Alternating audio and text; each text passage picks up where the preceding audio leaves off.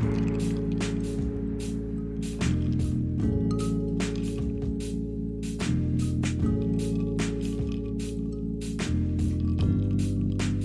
friends, I hope you are enjoying your week of rest. My name is Coley Browning, and I am the host of Still With You.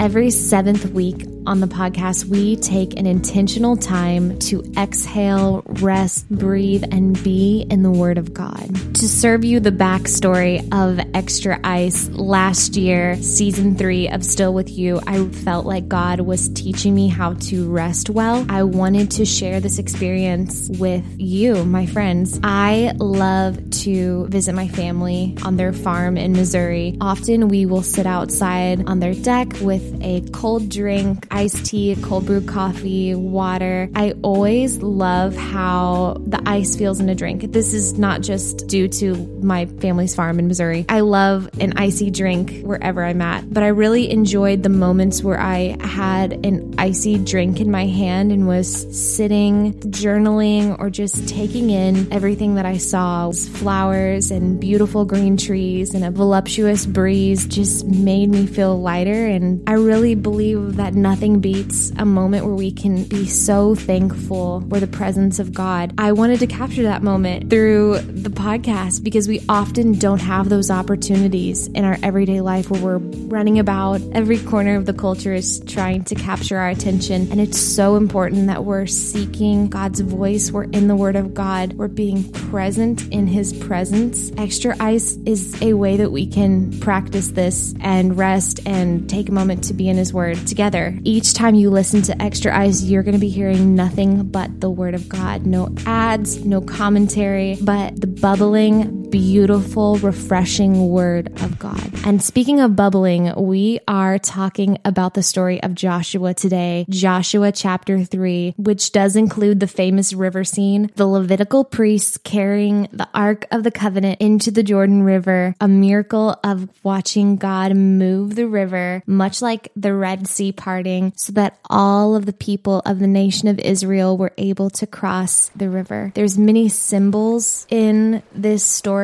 that I'll let God speak to you himself on what he wants you to glean from this word. There's so many beautiful parts of this scene as well as the entire book of Joshua. I am reading this story along with many of my friends for the season of Lent and I wanted to give you a small slice of an adventurous story that teaches us to be strong and courageous. As you listen along, feel free to prop up your feet, maybe stretch, slip on your tennis shoes as you walk around your neighborhood, or maybe you're on a lunch break. Take a deep breath in and out sip on something cold, add a little extra ice, and put your mind at ease. As it says in this passage, the Lord will do great wonders among you. He is with you just as he was with Moses, Joshua, and since the beginning of time. Let's revisit this scene together as the Israelites cross the Jordan River.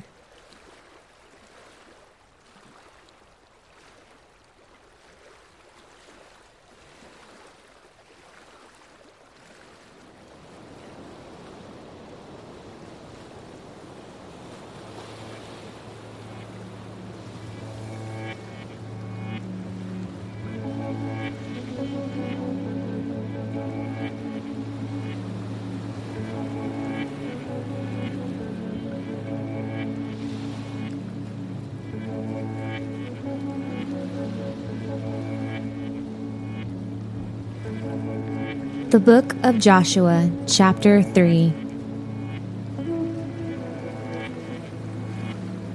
The Israelites cross the Jordan. Early the next morning, Joshua and all the Israelites left Acacia Grove and arrived at the banks of the Jordan River where they camped before crossing. Three days later, the Israelite officers went through the camp, giving these instructions to the people.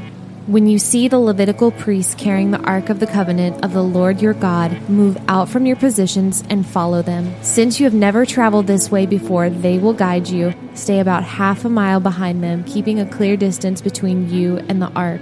Make sure you don't come any closer. Then Joshua told the people, Purify yourselves, for tomorrow the Lord will do great wonders among you. In the morning, Joshua said to the priests, Lift up the Ark of the Covenant and lead the people across the river. And so they started out and went ahead of the people. The Lord told Joshua, Today I will make you a great leader in the eyes of all the Israelites. They will know that I am with you, just as I was with Moses. Give this command to the priests who carry the Ark of the Covenant. When you reach the banks of the Jordan River, take a few steps into the river and stop there. So Joshua told the Israelites, Come and listen to what the Lord your God says. Today you will know that the living God is among you. He will surely drive out the Canaanites, Hittites, Hivites, Perizzites, Girgashites, Amorites, and Jebusites ahead of you. Look, the Ark of the Covenant, which belongs to the Lord of the whole earth, will lead you across the Jordan River. Now choose twelve men from the tribes of Israel, one from each tribe. The priests will carry the ark of the Lord, the Lord of all the earth. As soon as their feet touch the water, the flow of the water will be cut off upstream, and the river will stand up like a wall. So the people left their camp to cross the Jordan, and the priests who were carrying the Ark of the Covenant went ahead of them. It was the harvest season, and the Jordan was overflowing its banks. But as soon as the priests who were carrying the ark touched the water at the river's edge, the water above that point began backing up a great distance away to a town called Adam, which is near Zarethan, and the water below that point flowed into the Dead Sea until the riverbank was dry.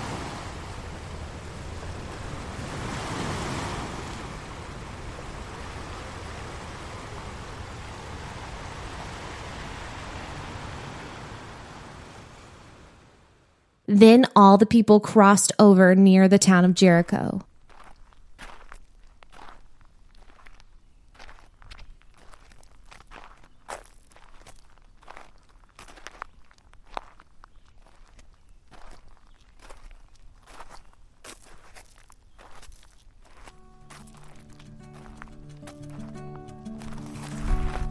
Meanwhile, the priests who were carrying the Ark of the Lord's covenant stood on dry ground in the middle of the riverbed as the people passed by.